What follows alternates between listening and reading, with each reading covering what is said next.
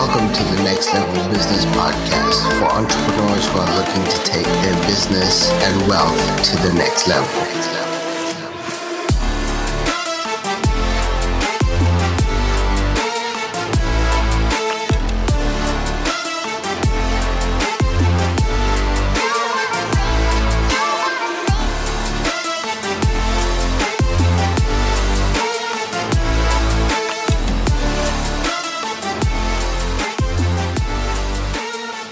Streaming. Welcome back. Got Welcome, a welcome. here today. Next Level Business Podcast. We got Mr. Ken Mack in the building. Shane, been waiting for this one a long time. I have. It's exciting to have you on, Mr. Ken Mack. Thank you for being a part of it. Thanks for having me on the show, guys. So we're gonna dive into uh, lots of stuff today. Mr. Ken Mack is well known in the community for the legend for buying businesses with no money out of pocket. And you got the boot camp coming up. Make sure to tell people about that. We can get that out there. Um, so Ken, why don't we start off just telling a little bit uh, about your background, how you got started, and uh, we'll kind of take it from there. Yeah, my journey started as a paper boy when I was 10 years old. Um, started making a couple of pounds for myself. Um, you know, that grew arms and legs. Turned into a cleaning business when I was 13. So I was cleaning patio furniture. So I got the entrepreneurial spirit as a, at a very young age because uh, I was very materialistic when I was younger, desperate to buy my first motorbike. And the only way I could do it was to uh, to uh, to clean patio furniture. Um, so you know um, that uh, that evolved to uh, a fairly you know fast forward into my uh, early twenties. Evolved into a, a fairly sizable cleaning uh, company in the UK. Did very well. It was, uh, it was hard work, blood, sweat, and tears. You know the whole thing. You, you you start a business and you can't pay yourself for, or most in most businesses you don't get a wage in the first couple of years of of starting the business. Well, that was the case. Um, so you know, I, I seen it from an early age, from new start businesses to acquiring businesses on an LBO leverage buyout, where you're using other people's money, you're leveraging the assets of the business, and then distressed acquisitions. So I'm able, I was able to compare the uh, acquiring a business versus starting a business from uh, a first person perspective from doing it myself. So from seeing how easy, I'm not saying that it's easy to acquire a business, but from seeing how easy it is compared to starting a business, I uh, I, stuck with uh, mergers and acquisitions, as some people know as M and A. You know, some people say to me, "What is it that you do for a living?" And I say M and A. They say, "What is that?" Um, so, but I stuck with M and A um, since my uh, you know late later twenties until today. Uh, you know, I'm 36 now, but yeah, been in and out of deals all my life. Grew the cleaning business through uh, leverage buyouts as well, uh, acquiring smaller service service based businesses, uh, more so on seller finance uh, without having to put my money down. But uh, so, so I got the bug at an early age. Um, yep, it's been a roller coaster. So it's not all been ups, many downs, as I'm sure that you guys uh, you know, in your business experience of experience as well. With you know, it's a it's a tough game. You know, you, have got to be you've got to be tough, um, and you've got to be uh, emotionally strong to uh, to be able to to cope with what life throws at you. It's uh, you know, I've been on the verge of bankruptcy a couple of times, and it's not very nice when you work hard for your assets. But you know, in in my world, I, I play Monopoly, but uh, but in real life. So, you know, what I say is you want to stack the green houses and the red hotels, but you buy the businesses that gives you the cash flow to buy the greenhouses and the red hotels because that's payday. Payday is the day that you get the set of keys in your hand for that asset to add into your asset column. You know, an interesting uh, story was uh, playing Monopoly with my son um, a couple of months ago during lockdown. And uh, I was trying to explain to him that you need to uh, buy as many houses as you can. You know, when you land on the spot, you've got to buy the house. And then what happens is when you land on the house, it's going to pay your rent. And uh, the, do- the door uh, bell went, and it was one of the, the tenants, a few properties here uh, on the street, and they were coming to pay the rent when we were playing a Monopoly game. Me and my son is uh, six years old, and uh, I say, you know, this is how this is how we we, uh, we do it. We, you know, we did we, we play Monopoly, but we do it here in real life. So uh, I thought it was really cool. That is an amazing story. I've, I've got a 14 year old, and right now he has uh, yeah. started mowing yards, and he's got the bug. So you know, I helped him get the equipment, but then he took off. He made flyers, you know, went around the neighborhood, but now he wants to expand it. Last night he was looking for, you know, it's leaf season and there's a lot more money in leaves and but he's getting the bug, he's getting the mind. And you know, as entrepreneurs, what you're doing with your son right there is a beautiful thing because you're dropping that entrepreneurial spirit inside of him. And what's so great about it is he gets to be with you every single day, right? So you're going to be able to drop that into him on a regular basis, and that seed's going to be watered all the time not just a one, you know, it's not just a workshop where you come for a day and then you eventually lose all that with, with our with our kids we get the ability to do that on a day-to-day basis year over year so by the time they're 18 they're going to be monsters man they're going to have it down what we didn't have the mentorship you know i remember reading something on your side about not having mentorship you know they're going to have that mentorship where we didn't so they're going to be able to do so much more so much faster than we are that, that that's uh, you know I was sitting thinking about it the other day. Um, you know, just before I made the post, I thought I made a lot of mistakes. And one of the biggest mistakes was just not uh, was underestimating the value of mentorship. But the the other thing was this: I didn't really know where to uh, to look for one. Mm-hmm. So like uh, I, didn't know where to find a mentor. Like where, where do you find a, a, mentor that's going to be able to show you how, how to do things? But knowing what I know now, um, if I had access to that uh, level of knowledge, then it would have fast tracked me. And that's what I'm trying to do with my son is to fast track him, is to give him that knowledge, play Monopoly with him, and teach him. Because, like like you say, uh, if you teach them early, they're going to turn into monsters, money monsters when they're older, Monopoly men, real life Monopoly men. A bit like Dan Penny with the with the tissue sticking out his pocket. Monopoly man, I love that. Yeah, Monopoly is. um, I, I, I was the one that always tell all my cousins like, "Hey, let's let's play Monopoly. Let's play Monopoly." You know, it, it it has a big impact. It has a big impact for sure. You can tell the kids who play Monopoly, who, who, who, who haven't played Monopoly. You know, it's like they have some kind of edge, uh, financial understanding. Like, uh, you know, like, I know you're a game man. Yeah, you play Monopoly. You used to play Monopoly, right? You can play Monopoly, man. Shane and I were talking a couple of episodes ago, we talked about that exact thing, playing Monopoly.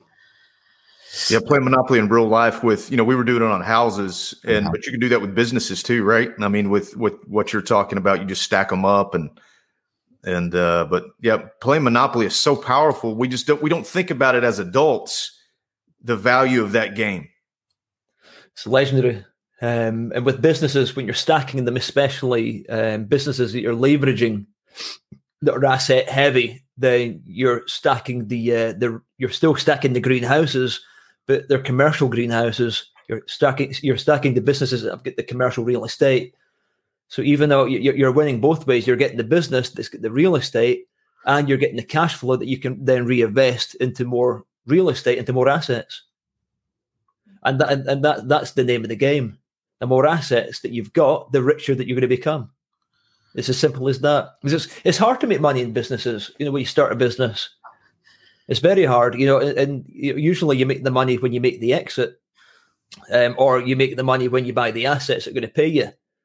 Because uh, you know sometimes you you've got the crises like now you need to then reinvest into the businesses or your revenues are down significantly and you need to you need to make a sacrifice by not taking dividends at the company yourself or taking a salary. So it's you know it's not an easy game. Uh, you know the uh, I only show people on social media what, what, what I want them to see. I don't show a lot of the hard stuff that I go through, uh, and I think it's the same for most people that post on social media. Right. People don't really want to see the negative side of business, uh, although it's good to show it, um, but also you know I'm realistic about it at the same time. So it's uh, you know you some people say that you've either got it or you don't. Uh, I think you can learn it. Um, you know, anybody can buy a business, for example, uh, if you follow the system. But uh, to get to that level, you know, the next level, um, you've either got it or you don't. You need, you need to surround yourself with those people in order to force you to level up. And that's why, you know, the, the masterminds are so important. Events, surrounding yourself by like minded people. Because, uh, you know, especially if you live in a small city or a small town that doesn't have that caliber of people, you're better to lock yourself in the office and surround yourself with those people online. That's a good word. So right now you do uh you do mentoring that's private and group both? Yeah, well, I just started uh, mentoring in uh, January um, this year. So I'm, I'm doing the. Uh, I was I was running private mentoring up until July. Um, so I cut back in that so I could push the boot camp. And the boot camp is group mentoring, where I'm taking a, a group of ten, and we're spending three months together, and we're getting everything structured. It, uh, it's called the Business Buyers Boot Camp, and uh, I'm taking them on a journey where we structure everything. And we go out, take the bit of hand, they get the steering wheel, I'm, I'm the co pilot. And uh, I, I, I, steer them in the right direction in order to buy a business without putting any money down. By, by doing an LBO, I, I stay away from the uh, distressed acquisitions unless it was me personally involved. Um, but uh, in terms of uh, leverage buyout, so uh, you know we uh, get the deals into the into the pipeline, get the structure, go through due diligence, and take them to closing. So when you do deals, what is, uh, go ahead, bro. Um. So just the last couple of deals that you did, uh, what are some things that that didn't work out? Maybe in the due diligence that uh, stood out to you. Yeah, so we did the last deal, uh, or one of the the, the most recent deals that uh, I took it to like ninety five percent before it collapsed. Okay. I think we spent like four four to six months in that deal in Lithuania uh, manufacturing company. Um, everything was agreed, uh, heads of terms. Due diligence was done. We had the meeting. Everything was, uh, uh you know, hands were shaken. Uh, everybody was happy. And then last minute, the I, I, call it seller's remorse. um, and unless the the seller has a hundred, ten out of ten certainty, right, that he either wants to sell the business, especially when he's emotionally attached to it, or he's 10 out of 10 certain that you are the right person to buy the business, especially if they're giving seller finance and a portion of the business, you get seller remorse. And uh, he decided at the last minute before closing that he wanted not 50% seller finance, but 80%. We had the money on the table to pay down the other 50%. So every, everything was there. Um, and then it collapsed because of, the, because of the seller's remorse. And I think for that reason, it's a good idea to have as many deals in the pipeline as possible you know, there, there's a deal I'm working on just now with uh, one of the guys from the boot camp, and it's a six million pound, it's about nine million US dollars manufacturing company in the UK. It's uh, the guys that bought this business. It was a management a management buyout, so uh, they were very happy with the leverage buyout structure. Um, everything's good. Um, the the deal is in funding just now. Uh, we had uh, an indicative uh, agreement in principle today uh, on the funding. Um, there's a percentage of uh, of seller finance, um, but I would say there's a there's a 99% chance that this deal will go through, but there's always that one percent chance that it will not. And I was 99% sure that the deal in Lithuania was going to go through, but it didn't slip through the net. Now, maybe, saying 99% is a bit too, uh, bit, been a bit too enthusiastic about the deals. But uh, I've been involved in so many deals that uh, that just haven't happened. Um, so it's for that reason, getting as many irons into the fire as possible to avoid disappointment. But the more that you, the more that you're disappointed, or you surround yourself with disappointment, the harder that you become emotionally. Because the thing is, you become you become emotionally attached to deals. You know, even for me, I, I personally spent you know, six months on my own deals booking my flights over to South America ready to close them and then they collapse and you spent like 50, 60k on due deal. So it's for that reason that I've got my own protocols now um, to carry out most of the due diligence, get the finance in place so that you can onboard a contingent based advisor to avoid you having to pay down money up front. So I pay down way too much money up front on deals. And it's uh, it's stored in the bank account. And I, I don't like to keep money in the bank account. I prefer to invest it out. You know, I I, I say that the, you know currency is, is toxic and it gets tired. You've got to keep it busy. You you got to delegate your currency and put it to work because it's just a mechanism. It's a mechanism to make more money. So you've got to leverage that. You can't just have it sitting there. So while while we're going off on that, let's talk. So a couple, what about a month ago, maybe, uh, Ken called me. Well, he texted me. He's like, "Hey, uh, I don't know how it came up, but we are talking about Bitcoin." And so he, he jumped on the phone with me and he gave me his perspective on it. And it was really enlightening because there's a lot of people that, you know, they're on one boat, they're on another boat, and uh, there's a lot of misinformation on there. So, Ken, if you wouldn't mind sharing some of that, uh, you know, your perspective on Bitcoin, how much, how many coins you have, if you want to share some of that, uh, just to show people like, hey, you got your money where your mouth is. You know, there's a lot of people that just talk and then, you know, then they don't really they're not really involved in it. So, yeah, man. Um, well, I only started getting involved with Bitcoin uh, back around March when I smelt a fish. Yeah. Um, you know, with the with the uh, economic situation, um, I, I, just I just call it situation. There's so many the- theories about it. So, um, but it's opened opened up a lot of opportunities. So, I um I was thinking, okay, so there's money coming in, um, money sitting about all over the place. I need to um, with the government's putting out all the helicopter money, uh, not just here in the UK, but the stimulus packages in the USA, it's, it's, it's going to cause uh, inflation, of course. So, as an investor, I want to protect myself, and I see the uh, uh, retail investors jumping onto gold and silver. It's a, it's a good place to put your money. Um, but I think that's more of a poor mindset to put your money into gold and silver. Smart investors are the smartest investors right now are going to be securing their money in Bitcoin and the reason for that is um, it's, it's, it's past the test of time, ten years. It's the scarcest asset known to man in the universe. There's only going to be 23 million coins mined or minted, and that's it. Once they're minted, they're minted, and that's it. Bitcoin is the people's currency. It's a bit like what Robert Kiyosaki says: gold and silver is God's currency, and fiat currency, money that the governments are printing, that belongs to the government so with uh, with that in mind, you know, yes, you, you can't eat Bitcoin and you can't eat gold, but uh, you know, you can. You, you, it's you're in full control of it. Dogs can't sniff Bitcoin. They can't smell a Bitcoin.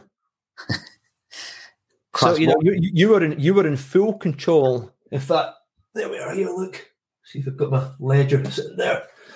So you know, you you, you can have billions sitting on a. Uh, this is called a ledger you could have millions or billions, or as Donald Trump says, billions and billions and billions on your ledger, and uh, nobody can touch it. It's you're untouchable. You know, I uh, I started with 10 bitcoins, uh, 10, 15 bitcoins. So it's like uh, at the time, $150,000, $200,000. So I've, I've got full faith. I've got full faith in the, the fact that it, it's not going away anytime soon. Um, and I think that uh, anybody and their mother should own at least one Bitcoin, or everybody and their mother should own at least one Bitcoin. My mother has a Bitcoin. She doesn't even know what a Bitcoin is. I told her you need to buy a Bitcoin. There's so much. Uh, there's a lot of good sentiment out there because you see the purpose of Bitcoin is only to go one way. It's I don't ever believe it's going to become a currency even though though it's called a cryptocurrency, I think it's more of a store of value.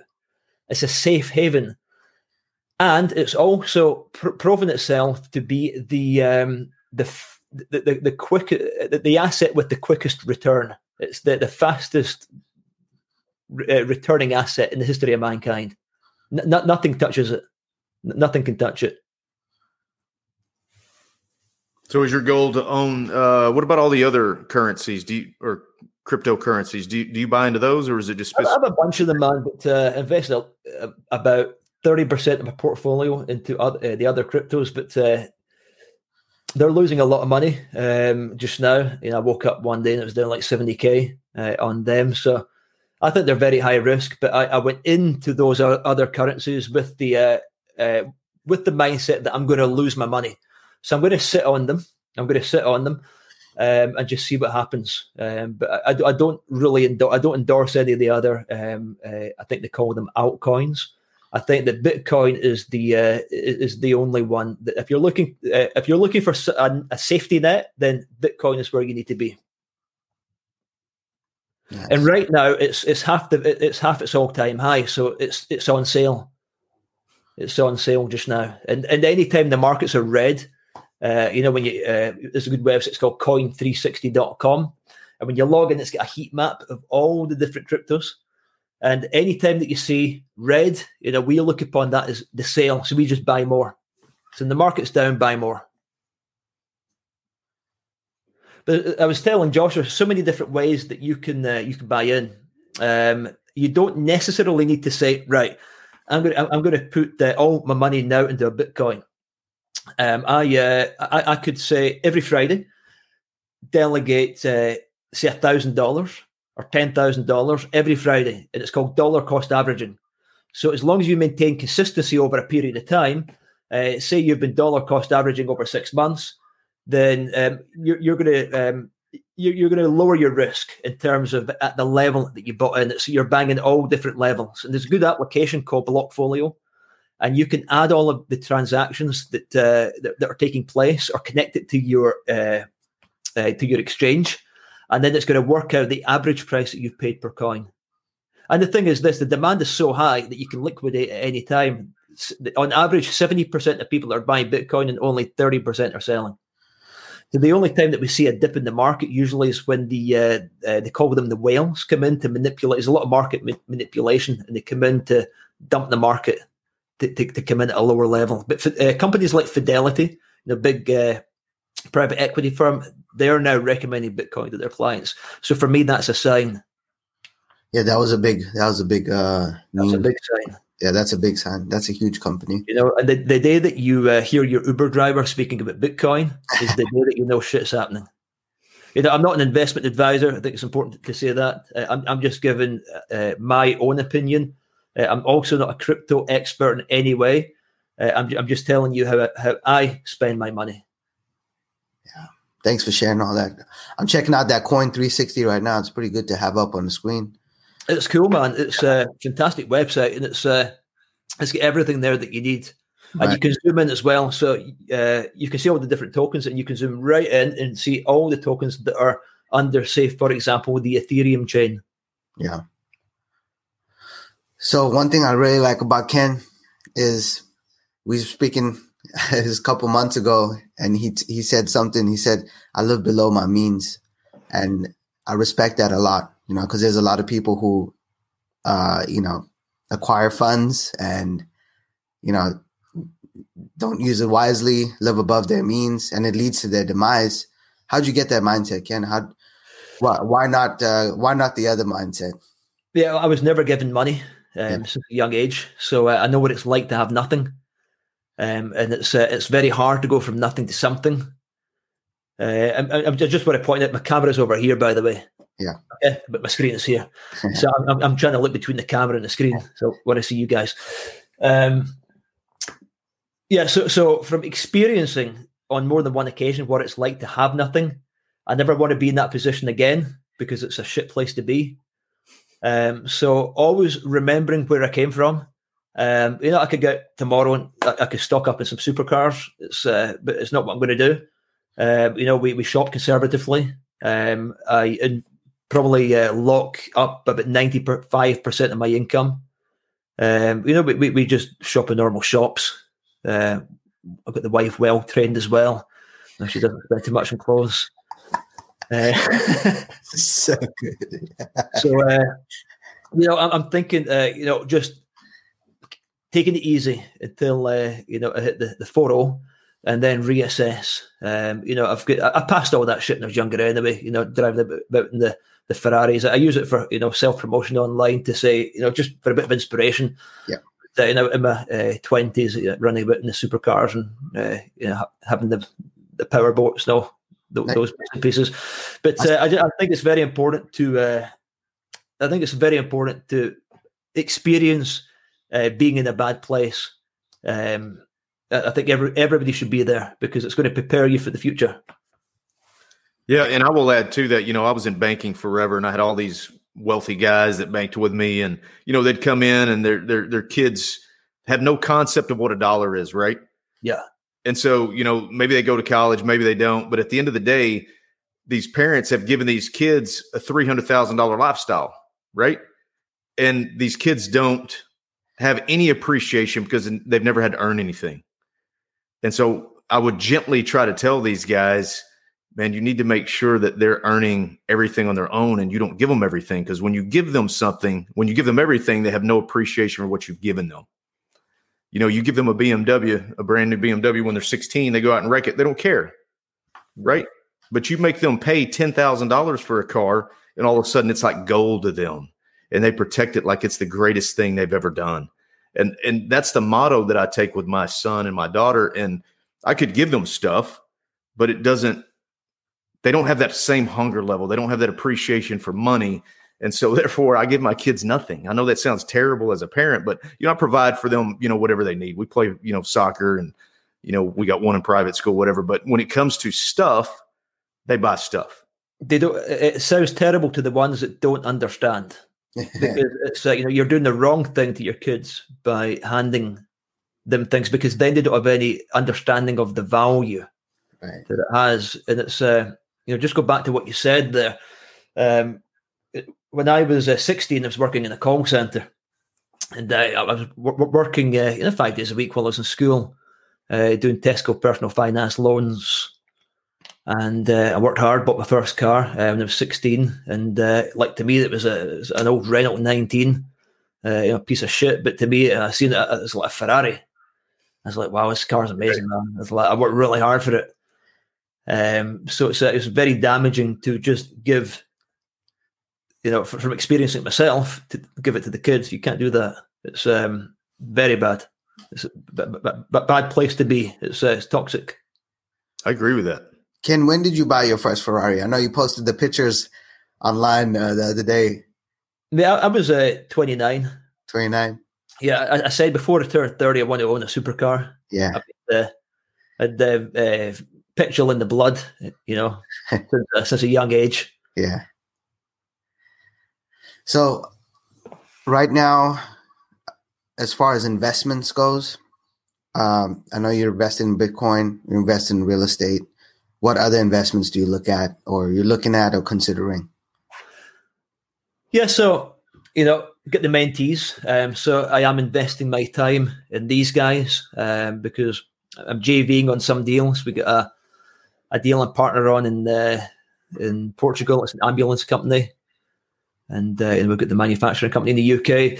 But uh, in terms of real estate, I've kind of apart from the deal that uh, you and me are doing in uh, in Texas, the uh, the self storage facility, I'm I'm sitting on the fence with things just now because um, with the furlough scheme ending in the UK.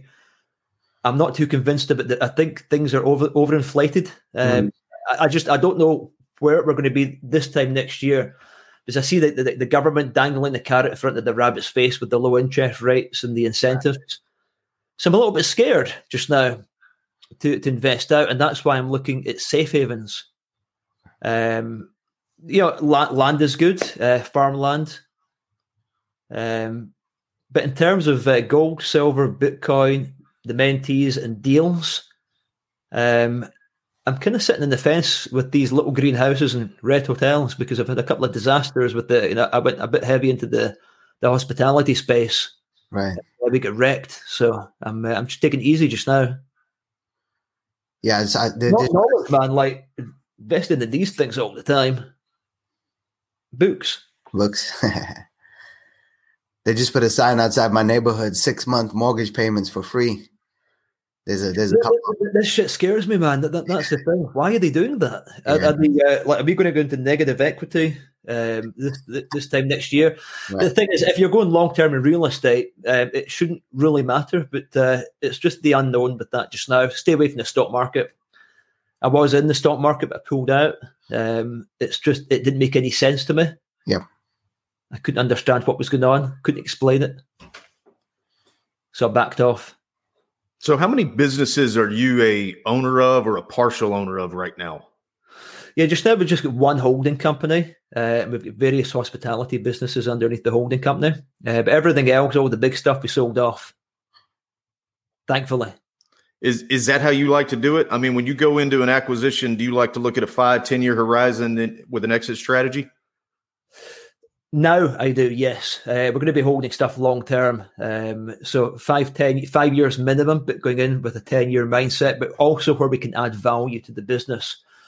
Um, so my mindset for the next lot of acquisitions isn't what the mindset was five years ago, because the, the mindset I had five years ago was package and sell.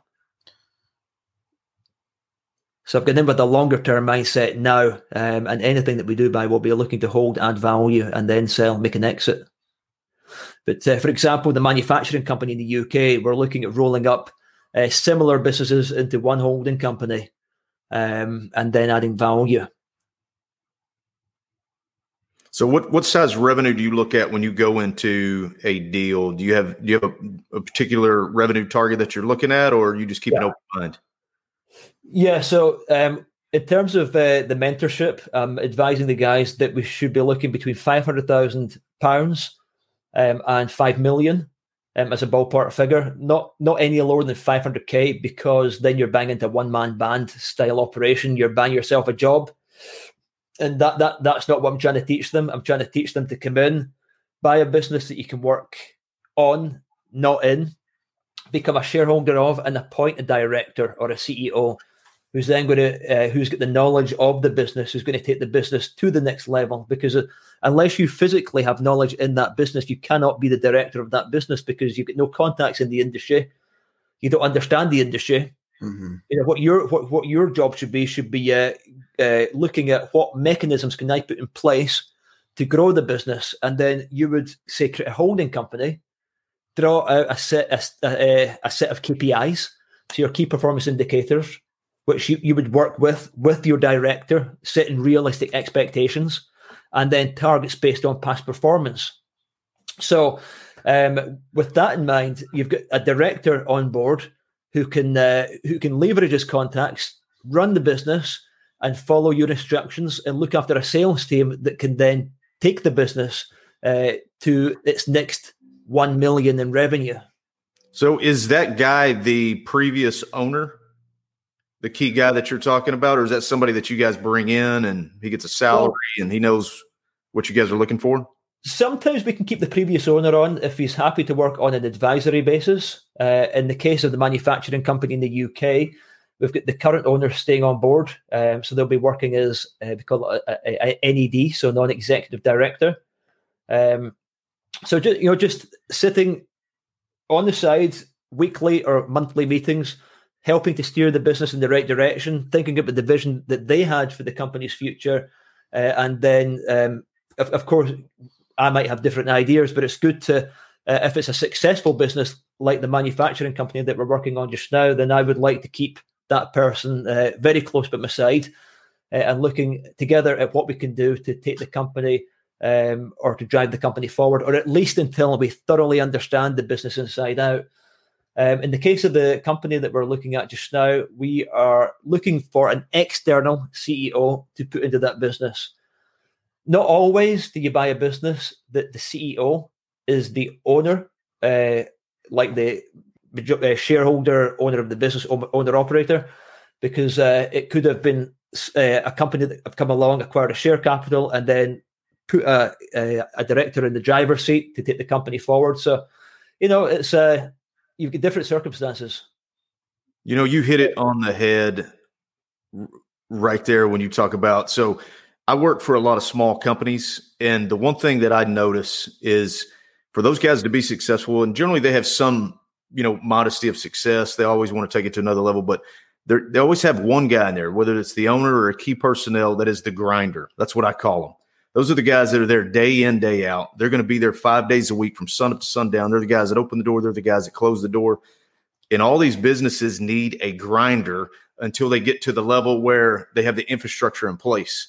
And so, you being on the acquisition side, it's probably crucial to identify is it one of the grinding businesses or can we take this thing to the next level? We can put the infrastructure in place where the grinder can step out and we can run this thing from afar.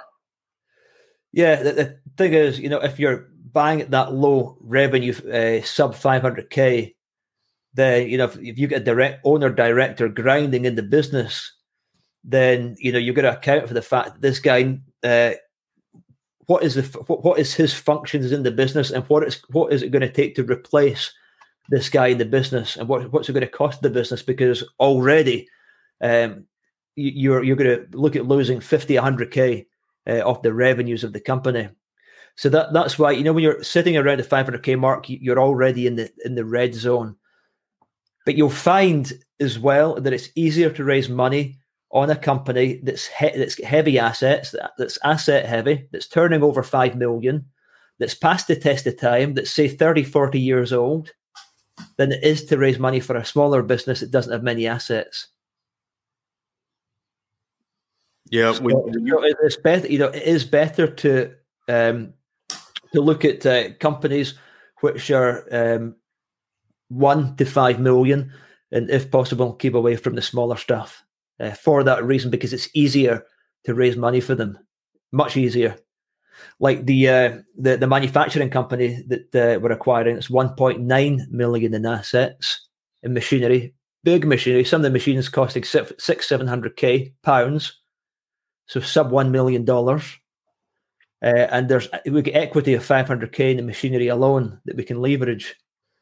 How could you do that for a business that's 500k revenue?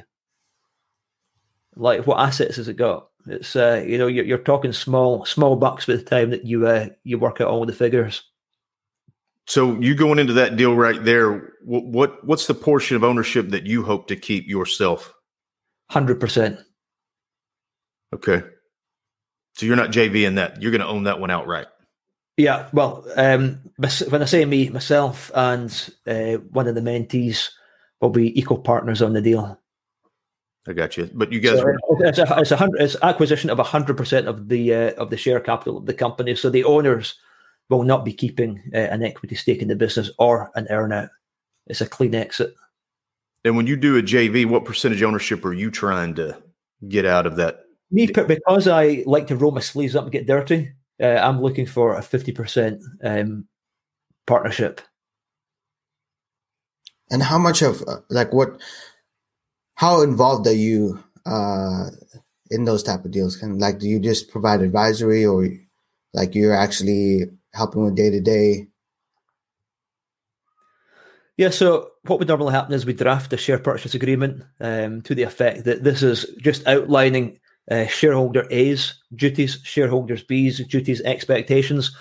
Okay. So we come in with a view to, uh, uh, in this case, we're going to be looking at expanding um, the so we get the holding company at uh, bolt-on acquisitions and expanding the operation. So already we've found another uh, manufacturing company in the same industry um, that's uh, doing revenues of four million pounds. So uh, so I'll be involved in uh, taking the holding company, the revenues, growing the revenues, bolting on similar acquisitions, looking at uh, there, there's an opportunity to expand the revenues by two million. They've just brought uh, they've just brought in a new machine. It cost them six or seven hundred k um, to uh, decrease the workforce to increase the workflow.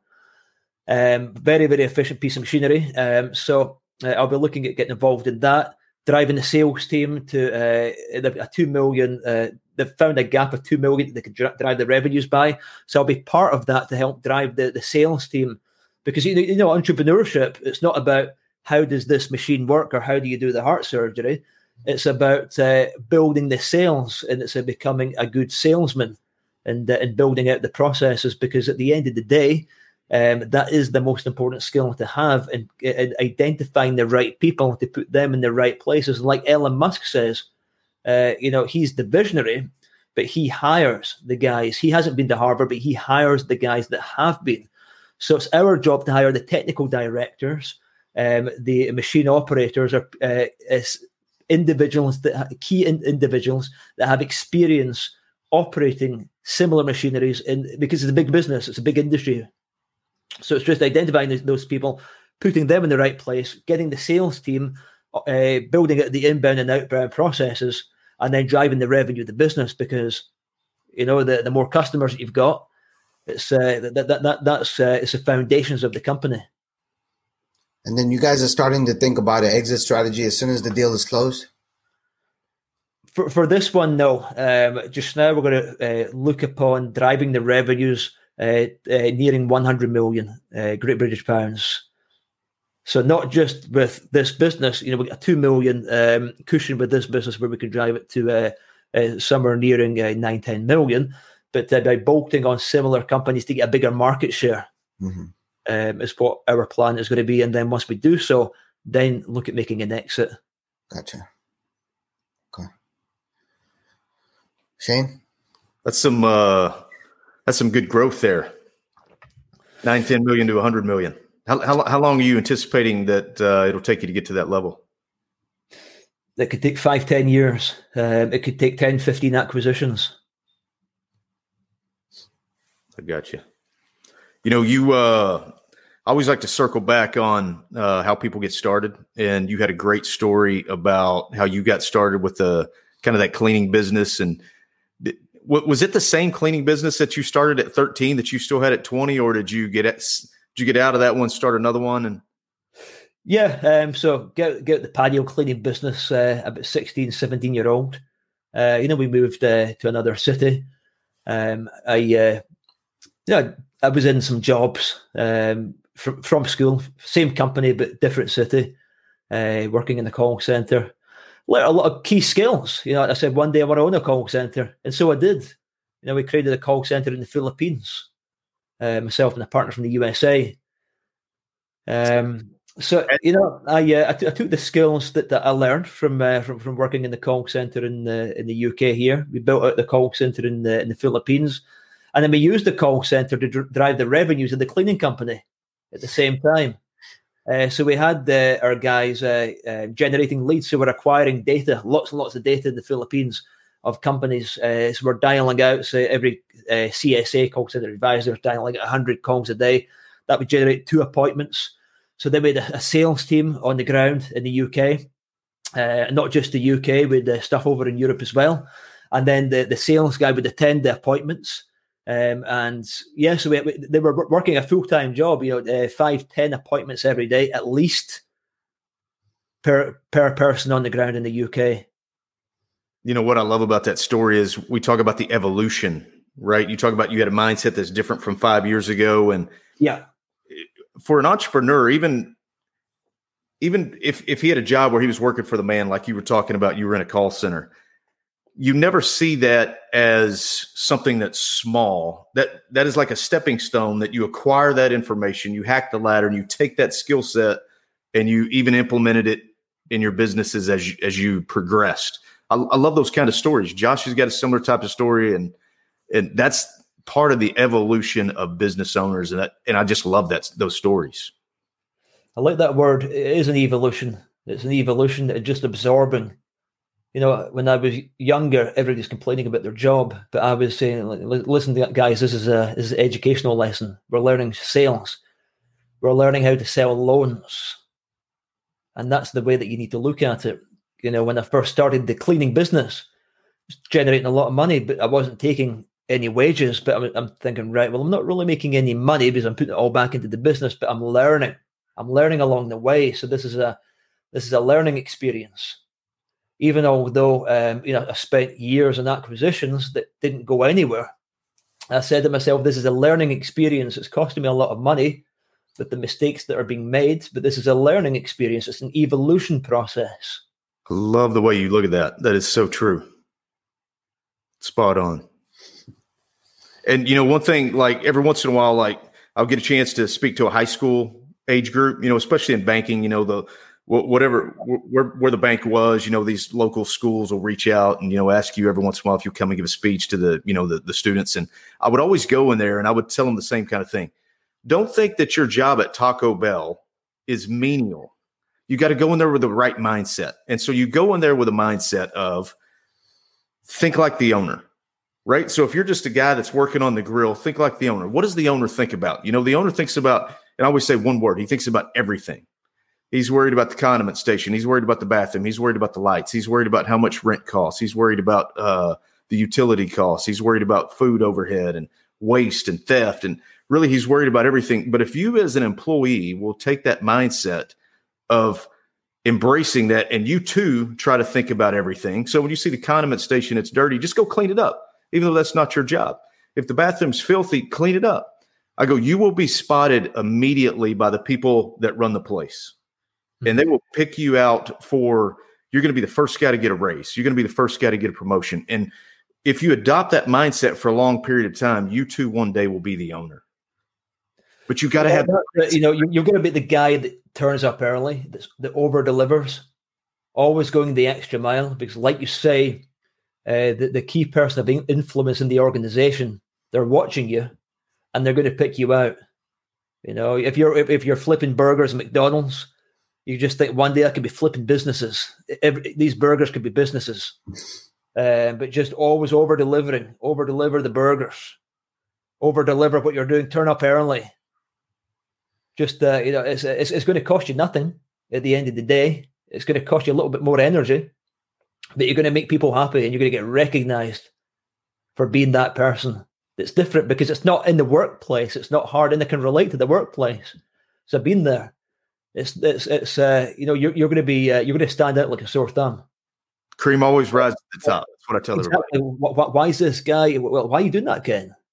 Why why are you doing that? Because I want to. I, I, I want to turn up early. I want to log in on my headset 15 minutes before I'm due to start taking calls. And, and, I, and I, I, I, want to stay back and ask my team leader, is there anything more that I can do for you guys? Is everything good? and they were like, "Hey, you know, one day you're going to be in my seat." That's exactly right. Good stuff. And I will tell you, my mentor, like like you started your own business, and then, you know, you realize, you know, after that's over, when you sold your business, let's say, you're like, why would I ever start another business? It's just too hard. And I remember, like, I didn't have a business mentor. So the first guy that that really became my business mentor was in the banking environment, and I was always on the real estate side and I was a real estate investor for quite a few years. And this guy came in, and he was a incredible business owner. He was the best that I had in my system, right? And he would sit down and he would tell me he never bought real estate. So he was this master at business, but not a master at real estate. And we would have these awesome debates. You know, it went on for about six months. He would come in, he would sit in front of me, and I would tell him why he needed to buy real estate. And he would sit there and tell me why I needed to buy business. And every time he left, I just kept growing more and more to the concept of the way that he's buying business is the way to do it. And he told me the story when, you know, he, he went to school, got a master's degree, whatever. But when he was done with that, he started his own business and he worked his ass off, right, for like five years, grinding it out, built something great. And he said when he sold it, he had this, he was excited to get out, but at the same time, he had this miserable feeling like I built everything for this guy to step in and he hasn't he doesn't have to do any of the hard labor, the hard yacker that I had to go through. And from that point on, he said, I will never start up another business. I will only acquire an existing business. And he, you know, he took the Warren Buffett model and just equated it to small business, much like talking about doing too. But that always stuck with me. And I'm going to have him on the podcast here in a few weeks, and we're going to share that same story. And and there's a great book right there to back all that up. so talk a little bit about your mindset the same way of of what he came to the conclusion of. Very good points you just made there. Um, you know, when you're buying a business, you are um, it's it's like you're jumping in the Doctor Who TARDIS uh, or the DeLorean, and you're going forward into the future. Um, you know, you're um, all the blood, sweat, tears, structuring contracts, negotiations, banking relationships, um, building the supply chain out, writing all the applications for your credit accounts, getting the references put in place. Like you're jumping ahead of all that because it's all it's already been done for you. Building the team, recruitment, running out all the campaigns, the sales and marketing. Like the list is endless. Where, where do you where do you finish? like every everything is there for you, and you know you're you're paying a consider you're paying a consideration. It's, you know, if it's a leverage buyout, you know it's it's it's mind blowing that you that you can do that, and the seller is happy. Like the guy that were uh, or the guys that were buying the manufacturing company from, they they noticed in the LBO they said if there's any way that we can help to facilitate facilitate the process and uh, help make it happen faster, we're here to support you. Let me know. Um, let me know what we can do for you. You know, we'll do everything. We'll do the tap dance for you. We won't do the full on belly dance, but we'll do the tap dance for you. And Ken actually sent me that video that he where he he proposed to them and they were happy and was, oh yeah, yeah. Was, uh, everybody was on the same page. You know, there's no confusion. There was no hesitation. There was no hesitation at all. Hey. So it's happening. It's happening. It's happening, and like to, to think, just there's so many different parameters to think about when you're creating a business like that. Put, uh, where to put in the machines, where to put people. Um, ah, man, it's just a. I'll never ever start a business again, as well, ever. And that is great for our listeners to hear. Startups are for suckers, is what I say. Startups are for suckers. Yeah. hey, Ken, I got one more thing before we we go it, that I want to touch on. I want to get your your input on is is the failure side. So, uh, you know, you were talking about hardship, almost filing bankruptcy, you know, and and and I've got I, I had a, bought a restaurant a while back, and it did not go well, and uh, I too was on the point of being one of them myself, and it's, uh, it's it's on the brink of collapse. and and I want to tell my story just real briefly. Is I remember during that time vividly because you know I'd been in banking and we have the golden handcuffs. You know we always make decent money and you never have to worry about you know not paying bills or whatever. So this was new territory for me. You know, and I had a business on the side, but you know I never really had to put any money into it. And I had a partner; he was the grinder, and so he did all the work. And so, but on the restaurant, I was in it day to day. And and I remember when we were going through these tough times, I vividly remember couldn't sleep. I remember waking up at night and and I'd never felt this before, but feeling the uh, press where the anxiety was so strong, I was actually choking on stress. And and and I don't know if that's the precursor to a, a panic attack. I don't know, but uh, I remember two occasions that happening in the, and it is incredibly, incredibly difficult for business owners to go through that. So, talk a little bit about your uh, struggles when you were in those tough times. Yeah, it's. Uh, I, I need to uh, visualize and put myself in in one of those situations. It's not a nice place to be, um, but you know, failure is very important uh, because the thing is, when you fail or you, uh, sometimes it's out with your control. So, sometimes uh, you know you, uh, you, you may have caused it to happen because you, have not known what the right things to do are. Maybe you've maybe your company is insolvent and you don't know that it's insolvent and uh, and all of a sudden you've been drawn uh, a heap of money out of the business um, on say a director's loan account, and all of a sudden it's in the hands of the administrators, and now the administrators are saying to you. You've got unpaid VAT, you've got unpaid pay as you earn, you've been drawn down a director's loan account. You know, we need to go through the formal process. And what that means is that your uh, your estate is at risk of sequestration. Basically, you could be made bankrupt. So you know it's it's all part of the process. It's very hard to stomach, but uh, you're you're going to learn um, ways to mitigate that or avoid that from happening again in the future. To ring fence yourself to protect yourself. You know you want to have a, for example, a screw you fund, and a screw you fund is uh, maybe it's a a bunch of money that you you put somewhere so that if something does happen to you, you'll be okay. You know, you've got that to fall back on because you've got you're going to have at the back of your mind that if if the worst happens, I've got, I've got the screw you fund to fall back on. Um, you know, it's a failure is part of the process, and it's going to happen. Uh, startup businesses, you know, have a ninety percent chance of failure within ten years. Very, very high uh, chance of failure.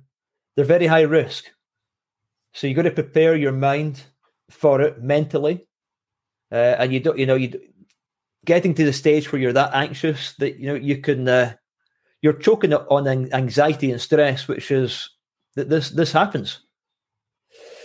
You've got to just uh, always prepare for the worst and have the uh, the military mindset. Have the military mindset, preparing yourself for the worst, so that uh, you know when the worst does happen, you are already expecting it. Expect the worst. Pray for yeah. the best. thinking about the art, looking at the art of war down here, the book by Sun Tzu, great mm-hmm. book that. But uh, you know, just preparing yourself for the worst and expecting the worst. Always expect the worst. Yeah, I've, had, I've had that many disappointments that uh, I expect the worst anyway, and uh, you know I'm prepared for a crisis.